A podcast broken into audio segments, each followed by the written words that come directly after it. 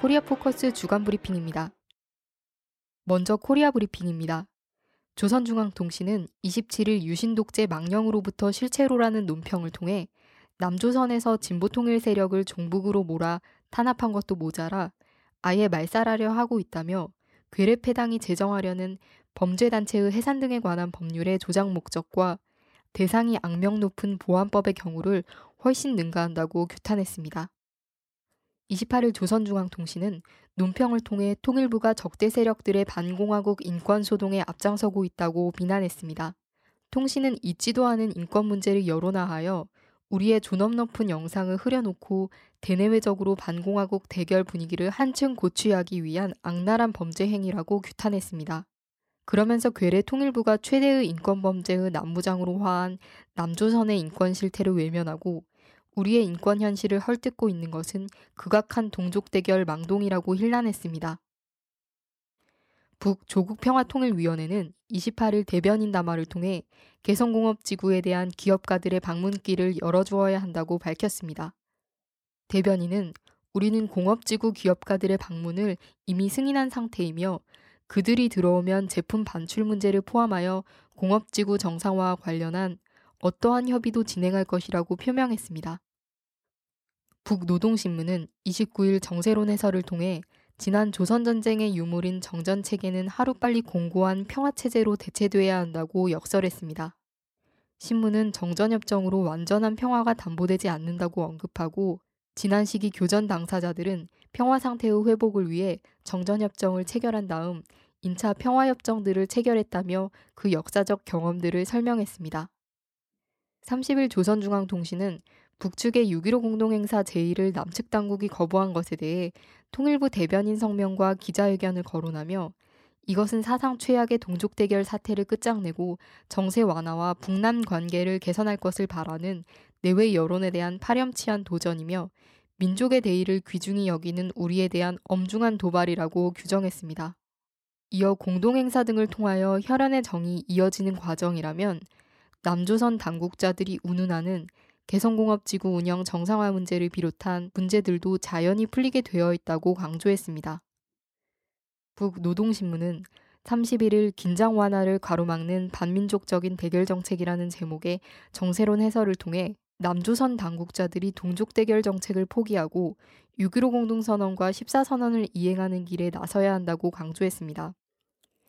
신문은 긴장 완화와 북남 관계 개선의 새 국면이 열리기를 기대하는 여론의 목소리가 높아가고 있음에도 괴뢰패당은 여전히 대결적 자세를 버리지 않으면서 긴장 완화와 북남 관계 개선을 한사코 가로막고 있다며 남측 당국이 개성공업지구 기업가들의 방북을 불허하고 6.15 공동행사 개최 제안을 거부한 것을 언급했습니다. 이어서 남코리아 브리핑입니다. 박근혜 대통령이 고용률 70% 달성과 일자리를 많이 만들기 위해 시간제 일자리가 중요하다고 말해 논란이 되고 있습니다. 민주당 김관영 수석 대변인은 시간제 일자리보다 비정규직을 줄이고 최근 논란이 된 통상임금 발언을 취소하는 노력이 먼저 선행되어야 한다고 강조했으며 통합진보당 홍성규 대변인은 굶주린 파리 민중들에게 빵이 없으면 케이크를 먹으라던 전혀 세상 물정 모르는 망언과 같다며 결국 왕정이 무너지고 민중혁명이 뒤따랐던 것이 역사적 교훈이라고 말했습니다. 검찰이 27일 비공개로 원세훈 전 국가정보원장을 소환해 12시간 넘게 조사했습니다. 이번 조사를 끝으로 검찰은 원전 원장에 대한 사법처리 수위를 결정할 예정으로 전해졌습니다. 한편 정보원 여직원 댓글 수사 축소 은폐 의혹을 받고 있는 김용판 전 서울경찰청장에 대해서도 처벌이 불가피할 전망입니다. 경상남도가 29일 진주의료원 폐업을 공식 발표했습니다. 적자가 이유라면 진주의료원을 신호탄으로 앞으로 더 많은 지방 공공의료원들이 문을 닫아야 한다는 결론이 나옵니다.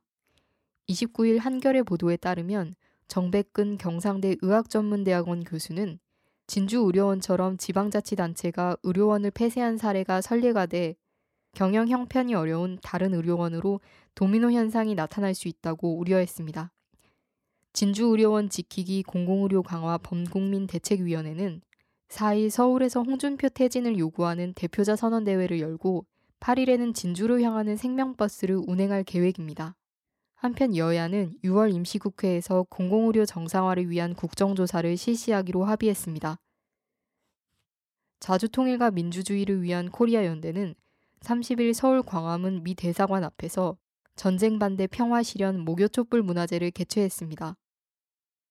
코리아 연대 이상준 공동대표는 얼마 전 6.15 북측위에서 6.15 남측위에 6.15 행사를 함께 하자고 제안했지만 박근혜 정부는 정부는 배제하면서 민간 진영만 행사를 같이 하자고 하는 것은 이중잣대라면서 불허했다고 지적했습니다. 또 남북 평화회담을 개최할 때만이 6.15 공동선언 행사에 참여하는 것이 박근혜 정부가 사는 길임을 명심해야 한다고 강조했습니다.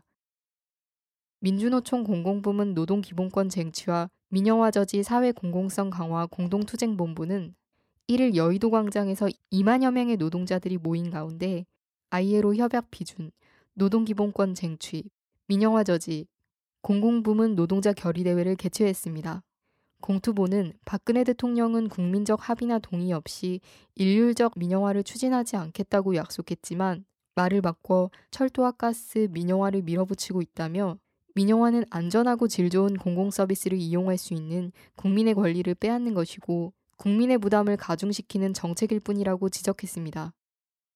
미남 국방장관이 1일 능력면에서 북을 압도하는 연합 방위력을 키우도록 동맹 관계를 발전시켜 나갈 것이라고 밝혔습니다. 척 헤이글 미 국방장관과 김관진 국방장관은 싱가포르에서 열린 제12차 아시아 안보 회의에서 회담을 갖고 북의 핵과 재래식 위협에 대응해 대북 억지력을 지속 강화하고 코리아 반도 연합 방위력을 강화하는 방안으로 다양한 동맹 협력을 추진키로 했다고 임관빈 국방부 정책실장이 전했습니다. 양국의 국방장관은 이날 대북 공조 방안과 전시작전 통제권 전환 등의 국방 현안을 논의했습니다. 끝으로 국제브리핑입니다.